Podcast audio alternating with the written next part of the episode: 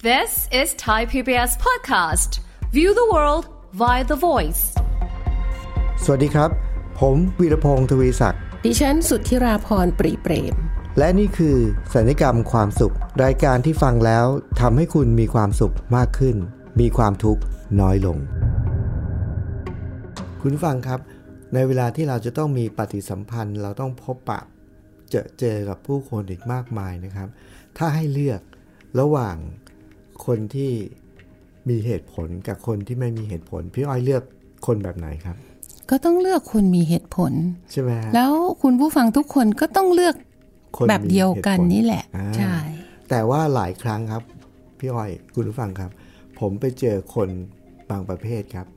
เป็นคนที่มีเหตุผลเหรอเมื่อตะกี้เนี้พอบอกให้เลือกเราเลือกคนมีเหตุผลใช่ไหม ใช่ค่ะ แต่พอผมบอกว่า อืมถ้าเราผมจะชมใครสักคนหนึ่งนะแบบพี่อ้อย พี่อ้อยเป็นคนมีเหตุผลเหรอเนี่ย มันหมายความว่าไงฮะ อืมมันไม่ใช่เหตุผลจริง ๆ หรือเปล่าอะไรอย่างเงี้ย ใช่ไหม ใช่ค่ะ เออเพราะฉะนั้นเนี่ยบางครั้งเนี่ยเราดูเหมือนว่าเราต้องใช้คำว่าดูเหมือนมีเหตุผล คือจริง ๆ แล้วเนี่ยมีความเชื่อว่าอย่างนี้ค่ะพี่วี เชื่อว่าคนเราอ่ะ จะตัดสินใจทำอะไรบางอย่างอะ อืม มันจะต้องมีเหตุผลนะที่ที่สสนับสนุนว่าตกลงฉันตัดสินใจที่จะทำสิ่งนี้ อ่า อ่า แต่ที่บอกว่าพอเหลอเนี่ย เออ มันหมายความว่าอะไรมันหมายความว่าห ใช่ ลายคเหรอ รั้ง เราจะเจอว่าเขาตัดสินใจว่าจะทำอะไรบางอย่าง แล้วเขาก็มีเหตุผลด้วยนะ ค่ะ แต่ว่ามันเหลอเหตุผลนั้นมัน จริงหรือ เปล่า มันใช่อ่ะ เออ มันใช่หรออย่างเงี้ยใช่ไหม ค่ะ พี่อ้อยเคยมีประสบการณ์ไหม โอ้ประสบการณ์ตรงเลยค่ะ อันเนี้ย โอ้โห เจอ มีเหตุผลหลายซับหลายซ้อนมากเลยเป็นปีๆเลยค่ะ อ๋อเหรอฮะ ค่ะ โอ้คุณผู้ฟังครับต้องบอกเลยว่า พี่อ้อยเป็นคนมีเหตุผล เหรอวันนี้เราเจอแล้วเจอตัวจริงแล้ว ครับ มันเกิดอะไรขึ้นครับ คือจะบอกว่าอันนี้เป็นเรื่องหนึ่งที่ตัวเองแบบก็ขำตัวเองนะคะ อืม ใช้เวลาตั้งสองปีกว่าเนี่ย อืม นะคะ กว่าจะค้นพบ ฮะ คือเป็นเรื่องที่ทุกคนอาจจะต้องประสบนะก็คือผมร่วง อื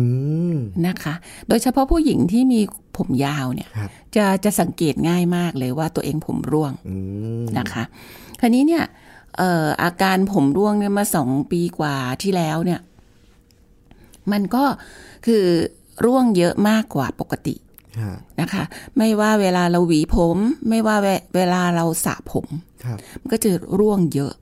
ร่วงเยอะมากจนกระทั่งเรารู้สึกแบบใจไม่ดีอ่ะ อืม เออ เวลาที่เอ่อท่อน้ำทิ้งเนาะมันก็จะผม เต็ม ผมผู้หญิง ไปหมด มันจะยาวอะค่ะก็จะไปกองกองๆที่ท่อน้ำทิ้งอะไรเงี้ยครั้งแรกที่เราสังเกตเห็นผมเราร่วงเยอะเนี่ย เราก็เอ๊ะมาสำรวจตัวเองค่ะ อืม ว่าเราไปกินอะไรที่แปลกแตกต่างไหม อืม หรือเรามีกิจกรรมอะไรเราเปลี่ยนอะไรเอ่อสิ่งที่เราใช้กับศีรษะ อืม หรือเปล่า ก็ไม่นะ เราก็สำรวจว่าดีแล้ว เราก็เลยได้เหตุผลในครั้งนั้นว่า อ๋อ มันถึงรอบการร่วงของผม อืม รอบการร่วงของผมของตัวเองที่สังเกตอ่ะ มันจะประมาณสองปีครั้งหนึ่ง อืม มันจะร่วงเยอะอยู่ระยะหนึ่ง แล้วมันก็จะเบา อ๋อ อืม อันนั้นเหตุผลที่หนึ่ง ฮะ ผ่านไปกี่เดือน ก็แล้ว ร่วงเยอะเหมือนเดิม เออ โอ้ยผมเริ่มน้อยทำไงดีต้องมีอะไรผิดปกติแน่เลย ไม่ได้ละต้องเปลี่ยนแชมพู อ่า เป็นแชมพูที่ดูแล ป้องกันผมร่วง ฮะ ก็ซื้อมาลองยี่ห้อทีหนึ่ง ใช้ไปสองสามครั้งโอ้ ไม่มีอะไรผล ยังล่วงต่อไป เหตุผลคือแชมพูที่ซื้อมาอันนี้ไม่ได้ผล เออ ซื้อยี่ห้อที่สอง เออ ซื้อยี่ห้อที่สามพี่วีทายสิคะว่า ผ่านไปสักประมาณหนึ่งปีเนี่ย มีแชมพูที่เปลี่ยนไปทั้งหมดกี่ยี่ห้อ กี่ยี่ห้อใช่ไหม ค่ะ ให้ผมเดานี่นะ ปีหนึ่งเลยใช่ไหม ค่ะ แชมพูขวดหนึ่งส่วนใหญ่นี่ถ้า ไม่ใช้หมดค่ะ ใช้ไม่หมด พอสองสามครั้ง อ๋อ เอ่อประมาณนั้น โอ้ถ้าเกิดใช้ไม่หมดนี่ปีหนึ่งน่าจะประมาณ น่าจะเกือบสิบยี่ห้อมา ใช่ ใช่ไหม ทั้งหมดเนี่ย แปดยี่ห้อ โอ้โหเกือบสิบยี่ห้อ ใช้ไปแบบนิดนึงตังไว้ ซื้อใหม่ เขาว่าไหนดี ซื้อไว้ เออ เอ่อตะเอ่อซื้อมาลองใช้สามสี่ครั้งไม่ได้ผลตั้งไว้ ก็จะที่ในเชลฟ์ที่ในห้องห้องฮน้ะ ำห้องอาบนะก็จะมีสารพัดยี่ห้ออัดแน่นมาก เหมือน อยู่ใน โชว์รูม บนนั้น ค่ะ ซุปเปอร์มาร์เก็ ค่ะ ต สุดท้ายเหตุผลที่บอกว่าแชมพูนั้นไม่ได้ผล อันเนี้ยก็คือไม่ใช่ละ เพราะมันเปลี่ยนมาตั้งแปดละ อืม เอ๊ะยังไงดีเนาะหรือว่าใช้แชมพูครีมนวด มันไม่พอ อืม ต้องใช้ตัวช่วยใหม่ เออ หาเหตุผลอันที่สามก็คือ ต้องมีตัวช่วย อืม ผมเนี่ยมันจะแข็งแรงไม่ได้นะ ถ้ารากผมไม่แข็งแรง เออเออเออเออโอ้โห ต้องใช้โทนิก เออ ไปสารพัดสรรหาซื้อโทนิกมาอีกค่ะ หลายยี่ห้อสี่ยี่ห้อ สียี่ห้อ สี่ยี่ห้อ ตอนนี้ยังชั้นยังว่างอยู่ยังมีที่ว่างอยู่ไหมยังมี โทนิกนี่จะไว้ข้างนอก อีกต่างหากอ๋อ เพราะว่าตอนที่เราเสร็จอาบน้ำสระผมเสร็จแล้วแล้วเรามา ค่อยมาใช้ข้างนอก ใช้ อ๋อ ที่หน้ากระจก แล้วก็สียี่ห้อ เวลาผ่านไป ร่วงอย่างเดิม อืม เอ๊ะมันแย่แล้วอ่ะ ผมร่วงมากเลยอ่ะ เกือบสามปีค่ะ ฮะ ยังแก้ปัญหาไม่ได้เลยอะ่ะ มาทบทวนตัวเองใหม่ค่ะ เอ๊ะรอบผมล่วงไปก็เกินไปแล้ว แชมพูก็สารพัดแปดยี่ห้อ ครีมนวดก็ไปแล้ว โทนิกก็ไปแล้ว เอ๊ะอะไรกันแน่นะที่มันทำให้ผมยังร่วงอยู่มันต้องมีแน่ๆเลยเพราะผมเราไม่เคยร่วงขนาดนี้ อืมอืม จนกระทั่งวันหนึ่งค่ะ บังเอิญอาจจะเป็นการค้นพบโดยบังเอิญก็ได้ก็คือว่า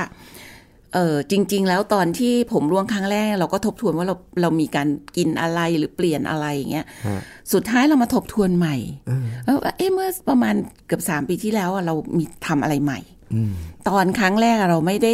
ทบทวนให้รอบคอบดีพออเราก็ไปสรุปเหตุผลว่า อ๋อ มันเป็นเพราะรอบฤดูของผมร่วง และเราก็จบตรงนั้น ฮะ เราก็ไม่ค้นหาเพิ่ม เสร็จแล้วพอผ่านไปเกือบสามปีมันยังร่วงอยู่เนี่ย มันผมมันน้อยมากแล้ว เรามาทบทวนดีๆใหม่เราพบว่า พี่อ้อยอะไปทานวิตามินซีของเอเชียยี่ห้อหนึ่ง อืม ที่ลูกแนะนำ ฮะ แล้วปรากฏว่าก็เลยลองหยุด อืม ผ่านไปสามสัปดาห์สี่สัปดาห์ ผมมันร่วงน้อยลง อืม เราก็เลย เฮ้ย มันต้องใช่แน่ ๆ เลยหลังจากนั้นหยุดทันทีเลยนะคะ ผมมันร่วงน้อยลงเรื่อยๆ ผ่านมาประมาณเนี่ยเกือบปีละ จากที่หนึ่งวัน ร่วงหนึ่งปริมาณร่วงหนึ่งวัน ฮะ เทียบเท่าหนึ่งสัปดาห์ โอ้ ของทุกวันนี้ ฮะฮะ ตอนเนี้ยก็คืออยู่ในเวลาของการที่เราจะเอ่อให้เวลาผมมันขึ้นใหม่ อ่า เพราะว่าเราไม่ได้คิดถึงตัววิตามินนี้ อืม เนื่องจากว่ามันเป็นวิตามินซีค่ะ เออ ซึ่งใครๆก็กินได้ อ่า แล้วมันก็ไม่สะสมในร่างกาย แล้วเราก็มองว่าวิตามินซีเนี่ย มันจะเป็นไปเสริมสร้างคอลลาเจน มันจะช่วยเรื่องผิวผมเล็บ เราไม่มองตัวนี้เลย เพราะฉะนั้นเหตุผลแรกจึงไม่มีเรื่องนี้เกิดขึ้น อืมอืม พอผ่านไปเสร็จแล้วเนี่ย วันนี้เราถึงเจออว่าเหตุผลที่แท้จริง ที่ทำให้ผมเราร่วง มันคือการกินวิตามินซีอันนี้ที่ที่เราเปลี่ยนไป ก็เลยไปเปลี่ยนกินของของยุโรปแทน แล้วอาการนั้นก็ หาย จบไป อืม เพราะฉะนั้นเหตุผลประมาณ 3 4 เหตุผลแรกอะมันคือเหตุผลที่เราไม่ใช่เหตุผลที่แท้จริง เราแค่เอามันมาประกอบว่าอ๋อมันเพราะอย่างนี้ฉันก็เลยจะทำอย่างนี้ มันเพราะอย่างนี้ฉันเลยทำอย่างนี้ ฉันก็เลยเลือกแบบนี้และตัดสินใจแบบนี้ค่ะ อืมซึ่งมันผิดค่ะพี่วี นี่ไงเลยเลยเป็นที่มาของการที่บอกว่า เป็นคนมีเหตุผลเหรอ แล้วมื่อกี้ ใช่เลย พี่อ้อยพูดคำหนึ่งซึ่งสรุปอันนี้ดีอย่างดีนะ ก็คือว่าจริงๆ แล้วดูเหมือนเป็นคนมีเหตุผล แต่ว่าเหตุเราทำเราก็เลยปฏิบัติตัวแบบนั้นน่ะ ใช่ ตามเหตุผลที่เราเจอ แต่ว่าจริงๆแล้วมันไม่ใช่เป็นพี่อ้อยใช้คำว่า เหตุผลที่แท้จริง ใช่ค่ะ เพราะฉะนั้นเวลาที่เราดูเหมือนว่าเราเป็นคนมีเหตุผลเนี่ยนะ มัน เรา ขอ ก็ ง จะ จ ต้อง ริงหรือเปล่า เออต้องต้องหาให้เจอเหตุผลที่แท้จริง ใช่ แล้วเรื่องนี้เนี่ยพี่ยอดรู้ไหมว่าพอพี่ยอดพูดถึงเรื่องนี้เนี่ยผมไปนึกถึงนะ ค่ะ บางครั้งเนี่ย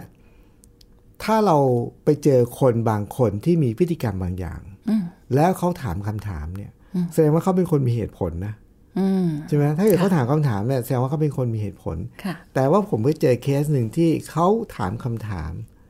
แต่ต้องบอกว่าดูเหมือนมีเหตุผลเพราะอะไร เพราะว่าคำถามเขาเนี่ยเป็นคำถามที่ไม่ต้องการคำตอบ อืม เป็นยังไงเหรอคะพี่วี คือ เล่าให้ฟังหน่อย ถ้าเกิดว่าเขาถามคำถามสังเกตข้อสังเกตนะคำถามนั้นเป็นคำถามที่ไม่ต้องการคำตอบเนี่ย ข้อสังเกตง่ายๆคือ ถ้าเกิดว่าเขาถามคำถามดูเหมือนเขาเป็นคนมีเหตุผลใช่ไหมฮะแล้วถ้าเราตอบคำถามนี้ไปแล้วเนี่ย ค่ะ เขายังมีคำถามที่สองตามมา อ๋อ แสดงว่า และ เขาไม่ต้องการคำตอบ สองนี่อาจจะยังพอได้ป่ะคะ อืม แต่ถ้าเริ่มสามสี่ห้านี่ เขาถ้าเกิดว่าเขาไม่ต้องการคำตอบนะ อืม แสดงว่าเหตุผลเขาเนี่ยไม่ใช่เหตุผลที่แท้จริง อืม เราตอบไปหนึ่งเขาจะถามอันที่สองเราตอบอันที่สองเขาจะไปอันที่สาม สาม เขาจะไปเรื่อย ค่ะ ค่ะ ๆ อันนี้เป็นเคสหนึ่งที่ผมเห็นในคลิปในโซเชียลมีเดียเลยนะครับ อ๋อ ก็คือมีผู้ชายคนหนึ่ง ยุคประมาณช่วงนั้นเป็นช่วงที่โควิดกำลังระบาด ค่ะ แล้วก็เริ่มผ่อนคลายประมาณหนึ่ง อืม ร้านอาหารทุกทั้งหมดก็จะมีมาตรการว่า ใครที่มาใช้บริการเนี่ยต้องใส่แมสกันมาก่อน อ่า ต้องค่ะใส่แมสด้วย ค่ะ แต่ว่าถึงแม้เป็นร้านอาหารเนี่ยแล้วใส่แมสเข้ามาในร้านแล้วเวลากินอาหารต้องใส่แมส ก็ ด้วย ต้องถอด ไม่ต้องถอดอยู่ดี ใช่ ผู้ชายคนนี้เขาไม่เห็นด้วยกับมาตรการนี้ อืม เขาไม่ปฏิบัติตัวตาม ค่ะ อืม แล้วเขามาที่ร้าน ค่ะ น้องที่เป็นพนักงานเนี่ยก็ถ่ายคลิปไว้เลยนะก็บอกว่าเอ่อขอโทษนะคะคุณลูกค้าคือถ้าเข้ามาใช้บริการนี้เนี่ยเราจะต้องต้องใส่แมสก่อน ค่ะ เออถึงจะให้ใช้บริการได้ ค่ะ เขาก็เริ่มถามคำถามเลย ผมถามพูดจริงๆเหอะการใส่แมสเนี่ยมันช่วยอะไรได้ อืม น้องก็ตอบ ค่ะ ต่อไปมันก็จะได้น้ำลายเราจะนั้นไม่กระเด็น อืม ปุ๊บคือตอบไปแล้วไง ค่ะ เขาก็ถามอันที่สองต่ออแล้วคุณคิดว่าจริง ๆ แล้วการใส่แมสเนี่ยมันจะช่วยป้องกันโควิดได้ไหม อืมอืม น้องก็ตอบอีก อืม ตอบอีกเขาก็มาคำถามที่สามอีก คือหลังจากนั้นก็พูดง่ายๆว่าสรุปที่ถามมาเนี่ยเขาไม่ต้องการคำตอบ ค่ะ แต่ว่า ฉันจะทำอย่างนี้ เขาตั้งธงไว้แล้วว่า ไม่ใส่ ใส่ เพราะฉะนั้นเราจะเห็นเลยไหมว่า อืม เนี่ยดูเหมือนเป็นคนมีเหตุผลนะ อืม เหลือ ค่ะ เพราะว่าเหตุผลที่เอามาอ้างอะ่ะ ค่ะ มันไม่ใช่ของจริง อืม หรื ค่ะ ออีกกรณีหนึ่งนะ ค่ะ เหตุผลที่ดูเหมือนจริง แต่เอามาหลอกกัน โอ้เป็นยังไงเอ่ โอ้ ย โหนี่มันซับซ้อนมากเลยนะก็คือ ผมเคยเป็นวิทยากรเผอิญนึกถึงเรื่องนี้ เพราะว่ามันเกี่ยวกับเรื่องยาสระผมด้วยนะพี่อ้อย โอ้ ผมในในช่วงหนึ่งเนี่ยผมเป็นวิทยากรบรรยายตามโรงเรียน เกี่ยวกับเรื่องให้ความรู้เท่าทันสื่อกับนักเรียน ค่ะ แนวคิดของกระบวนการหรือกิจกรรมนี้ก็คือว่า พวกสินค้าต่างๆเนี่ยเขาจะขายของเขาก็จะทำโฆษณา อืม คราวนี้โฆษณาเนี่ยก็จะโดนเป็นตั้งเป็นเหมือนกับกลายเป็นจำเลยนะว่า หลอกลวงประชาชนอะ อืม เออ ว่านู่นนี่นั่นอะไรเงี้ยแล้วก็แบบหรือสมัยนี้เวลาที่เราเห็นแม่ค้าที่ขายของในออนไลน์ไหมฮะ อืม แล้วถึงเวลาสั่งของไปแล้วได้ไม่ตรงปกอะไรเงี้ย อืม ค่ะ อัเนี้ยก็คือ ถ้าเราไม่รู้เท่า บ่อย ทันเราก็โดนหลอก บ่อย บ่อยเลย ใช่ไหม คราวนี้มันมีโฆษณาอยู่อันหนึ่ง เวลาที่ผมไปสอนเด็กเรื่องนี้เนี่ยวิธีที่ผมใช้ผมจะไม่ได้ใช้บรรยายเท่าไหร่ ผมจะทำกิจกรรม ให้ดูโฆษณา ดูเสร็จแล้ว ให้ลองคิดแล้วก็วิเคราะห์ดูอ่านะมันก็มีโฆษณาสินค้าอยู่อันหนึ่งนะ เป็นโฆษณายาสระผมนะผมก็จำชื่อยี่ห้อไม่ได้แล้วนะถึง ค่ะ แต่ถึงจำได้ก็คงพูดไม่ได้อยู่ดีนะ ค่ะ ก็เขาแต่จำข้อความที่เขาโฆษณาได้ ข้อความที่เขาโฆษณาเขาก็บอกว่า ยาสระผมเขาเนี่ยจะทำให้ผมยาวเร็วขึ้น อืม สองประมาณสองเซนครึ่ง อืม ในสี่สัปดาห์ อืม เออ ค่ะ ก็เฮ้ย คนก็แบบเฮ้ยจริงดิก็แห่ไปใช้กันเต็มไปหมดเลยนะ ค่ะ แสดงว่าโฆษณาเนี่ยเขามีเหตุผลมากำกับ อืม แล้วมันดูน่าเชื่อถือใช่ไหม ค่ะ ค่ะ แต่พี่อ้อยคิดว่าเขาหลอกไหม มันเป็นไปไม่ได้อยู่แล้วผมมันก็ยาวตามธรรมชาติ มันจะมีช่วงเวลาของมัน ใช่ ค่ะ คือเหตุผลที่เข้ามาอ้างอะเขาไม่ได้หลอก อ่า เขาไม่ได้หลอก เหรอคะ ก็คือว่า แต่ว่าประเด็นที่เขาหลอกก็คือ ผมเนี่ย มันไม่ได้ยาวสองเซนครึ่งในสี่สัปดาห์เนี่ย มันไม่ได้เป็นเพราะยาสระผมเขา เป็นเพราะธรรมชาติ เพราะว่ามันเป็นอัตราการเจริญเติบโตตามปกติของเส้นผมพี่เราเห็นไหมครับว่า ค่ะ ในความเป็นจริงของเรื่องของการมีเหตุผลหรือไม่มีเหตุผลเนี่ยมันซับซ้อนมาก อืมค่ะ เขามีเหตุผลมาสนับสนุนนะ ซึ่งมันจริงไหม อ๋อโอเค แต่ว่า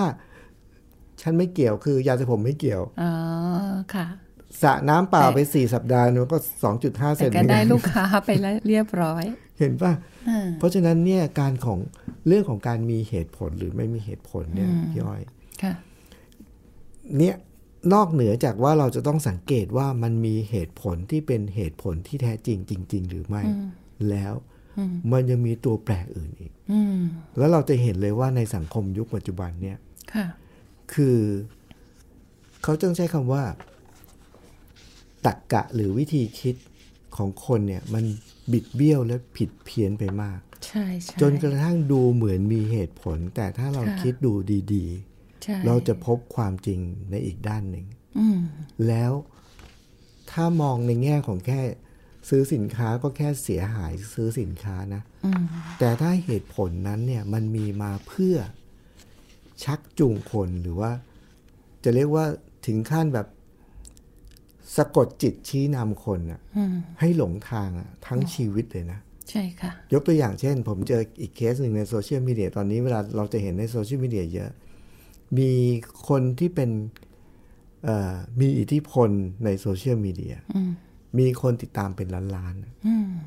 เขาพูดคำคำหนึ่งมานะโอ้โหทุกคนเข้ามาคอมเมนต์ดีงามหมดเลย อืม โดยสิ่งที่เขาพูดอ่ะเขาพูดไว้อย่างนี้เลยนะ อืม เขาบอกว่าชีวิตเขาทุกวันนี้เนี่ยนะเขาเนี่ยจะมีความสุขอยู่กับชีวิตในปัจจุบัน อืม อ่ะ เอาเข้าทางธรรมะนี่ค่ะ ใช่ไหม ค่ะ อันนี้มันจริงไหมล่ะ อ่า ใช่ไหมดูเหมือน ใช่ เฮ้ยจริง แล้วคนที่ตามเขาเนี่ย เข้ามาเห็นดีเห็นงามชื่นชมกันใหญ่โอ้ยสุดยอดดีมากเลยดีมากดีมาก ค่ะ แต่ว่าอันเนี้ยเหมือนกับมีเหตุผล แต่ว่าเรามาแค่คิดวิเคราะห์เหตุผลนี้อย่างเดียวไม่พอ เราต้องดูอะไรรู้ไหมครับ เราต้องดูพฤติกรรมแล้วสิ่งที่เขาปฏิบัติในชีวิต ดูความเป็นจริง ดูความเป็นจริงของชีวิตเขาด้วย อ๋อค่ะ ชีวิตเขาเนี่ยที่เขาพูดยกประโยคนี้มาว่าเขามีความสุขอยู่กับปัจจุบันเนี่ยอันนั้นเป็นสัจธรรมเป็นความเป็นจริง แต่ว่าแล้วความสุขของเขาคืออะไรอ่าเราก็มาตามดูชีวิตเขาในโซเชียลมีเดียนี่แหละ ค่ะ เราก็จะเห็นว่าเขามีความสุขอยู่กับ เขาชื่นชมเขาภาคภูมิใจกับการที่เขาเป็นอินฟลูเอนเซอร์ในโซเชียลมีเดียแล้วมีคนตาม 3 ล้าน อืม แล้วเขาจะภูมิใจเขาจะพูดถึงสิ่งสิ่งนี้เสมออเวลาที่เขามีประเด็นขัดแย้งกับใคร เขาก็จะบอกว่า รู้ไหมว่าคนที่ตามเขาเนี่ยสามล้านนะคือเขาภาคภูมิใจและเขามีความสุขกับผู้ติดตามสามล้านในโซเชียลมีเดีย ค่ะ คำถามคือออันนี้ของจริงหรือของไม่จริง ไม่ถ้าพูดถึงความสุข หมายถึงว่า อ๋อ ผู้ติด มี ตาม คน สาม ตา ล้ามน สาม เนี่ย ล้านก็จริงไง จริงไหม ก็ก็ก็เราก็เห็นอยู่ว่า แล้วมันเป็นของที่มีอยู่จริงหมายถึงว่าเป็นของที่จีรังไหมเออ อ๋อไม่ เพราะเพราะอะไรฮะเพราะว่าเราเห็นเยอะมากเลย ค่ะ คนที่มีผู้ติดตามเป็นล้านๆเนี่ย อืม สามารถที่จะกด unfollow ภายในคืนเดียวเลย ใช่ มีให้เห็นไม่รู้เท่าไหร่ ใช่ใช่ เมื่อไหร่ก็ตามถ้ามีอะไรไม่ถูกใจเขาเรื่องเดียวอะ คือพี่อ้อยมองว่างี้พี่วี เออ มองว่ามันถถามว่าจีรังไม่จีรังเพราะ เพราะไม่จีรัง เพราะมันคือวัตถุภายนอก เออ แล้วพอคุณเอาไปผูกกับคำว่าความสุขอะมันผิด อืม เพราะว่าความสุขอะมันเกิดขึ้นในใจเรา อ่า เรานั่งอยู่นอนอยู่ เราไม่มีหรอก follow สักเรามี follower ศูนย์ เออ เราก็มีความสุข เออใช่ เออ มันมันไม่ใช่ว่าไปผูกกับอันนั้นค่ะ ใช่เห็นไหม ค่ะ อันนี้ประเด็นที่หนึ่งนะเขา ค่ะ บอกความสุขเขาที่เขาบอกว่าเขามีความสุขกับชีวิตปัจจุบันเนี่ยอันนั้น ค่ะ สัจธรรมแต่ว่าความสุขเขาคืออะไร อันที่หนึ่งเมื่อกี้ผมบอกไปแล้วว่า ผู้ติดตามสามล้าน อันต่อมาก็คือชีวิตที่เขามีความสุขตอนนี้นะ ก็คืออพอมีผู้ติดตามปุ๊บเขาก็เป็นโฆษณาขายสินค้าในนั่นคนก็ซื้อเยอะ เขาก็มีรายได้เยอะ ค่ะ แล้วเขาก็เลยมีความสุขกับการที่เอาเงินเนี่ย ไปซื้อรถ อืม แบรนด์หรู ไปซื้อบ้านหลังใหญ่ ๆ แล้วก็ไปซื้อที่ดินเพื่อที่จะเตรียมท หรูหรามาไฮโซ ำเนี่ย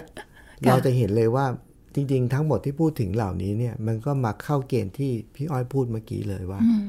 ความสุขเหล่านี้เนี่ยมันคือ ถ้า วัตถุ ถ้าจะ ภายนอก อธิบายแบบ จะเรียกว่าซับซ้อนหรือง่ายก็ไม่รู้นะ ในทางคำสอนของทางพุทธศาสนาในยความสุขเขามีอยู่แค่สองอย่างเขาแบ่งออกเป็นสองประเภท ค่ะ นะความสุขประเภทที่หนึ่งเขาเรียกว่าเอ่ออามิสสุข ประเภทที่สองก็คือ นิรามิสสุข อันนี้ผมไม่ได้บรรยายธรรมนะ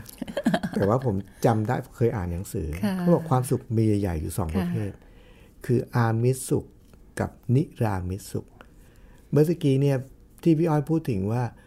ความสุขที่แท้จริงก็คือ เราอยู่บ้านเฉยๆไม่ต้องมีคนฟอลโล่เรานอนหลับสบายอย่างเงี้ยเราก็มีความสุขแล้วเนี่ยเขาเรียกว่านิรามิตสุขก็คือว่า เป็นความสุขที่เกิดจากภายใน ไม่ต้องมีอะไรไม่ต้องเป็นอะไร แต่ว่าความสุขแบบอามิตสุขก็คือเป็นความสุขจากการที่มีอะไรเป็นอะไร คือเป็นความสุขจากจากต้องมีอะไรต้องเป็นอะไร ค่ะ เป็นความสุขจากภายนอก แต่เขาบอกว่าไม่ใช่ว่าไม่สุขนะ ค่ะ สุข แต่มันมันไม่จริง อืมค่ะ แล้วถ้าเกิดใคร ก็ สุข คือถ้าไม่มีก็ไม่สุข อ่าใช่ ถ้าเกิดใครมีความสุข เพราะมีอะไรและเพราะเป็นอะไรนะ มนุษย์เราเนี่ยสิ่งที่มีสักวันหนึ่งจะไม่มี ใช่ สิ่งที่เป็นจะมีวันหนึ่งที่ไม่ได้เป็น ใช่ แสดงว่า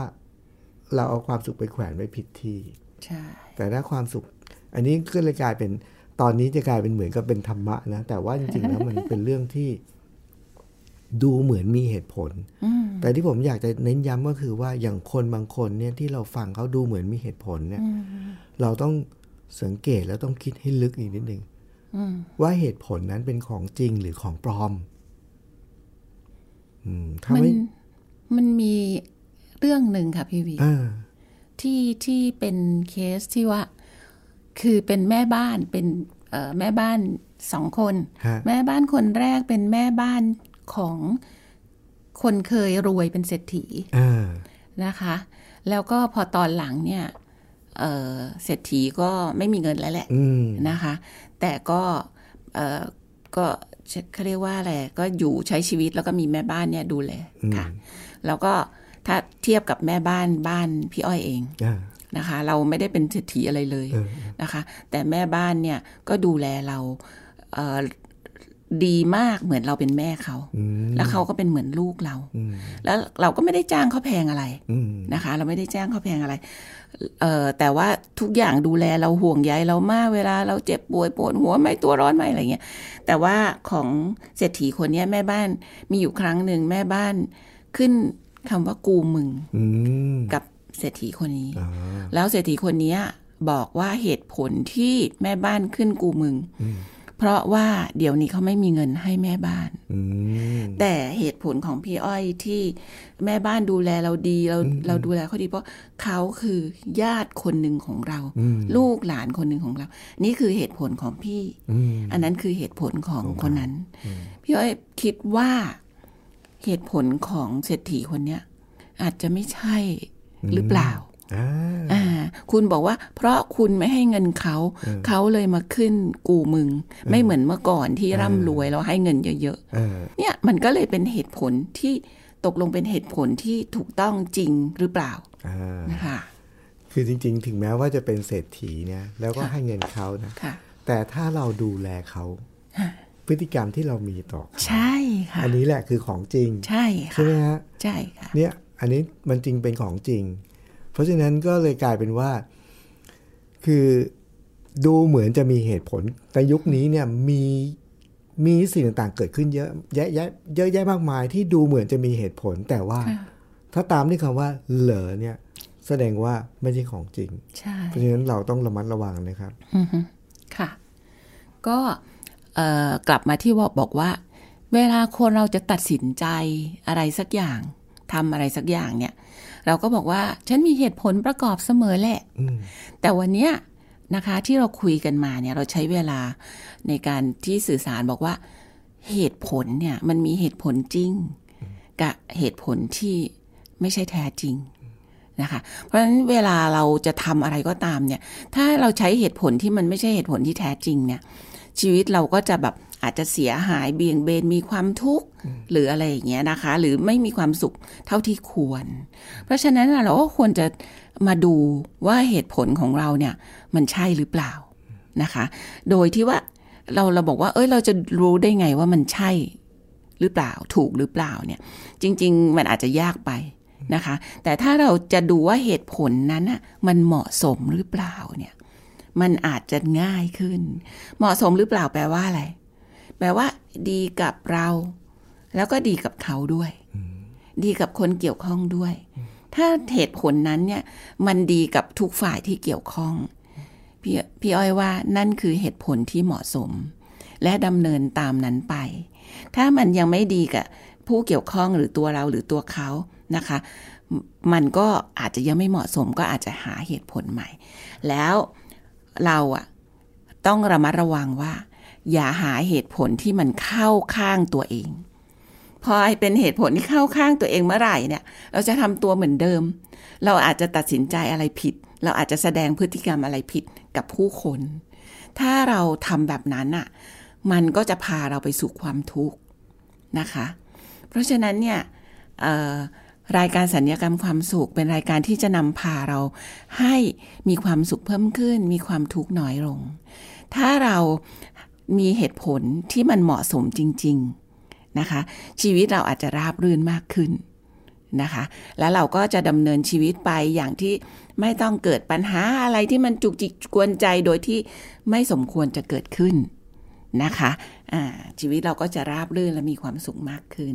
ค่ะ รายการสัญญกรรมความสุขในวันนี้นะครับ ผม ค่ะ พี่วีนะครับ และพี่อ้อยก็ต้องลาไปก่อนนะครับ สวัสดีครับ สวัสดีค่ะ ติดตามรายการทางเว็บไซต์และแอปพลิเคชันของไทย PBS Podcast Spotify SoundCloud Google Podcast Apple Podcast และ YouTube Channel Thai PBS Podcast Thai PBS Podcast. View the world via the voice.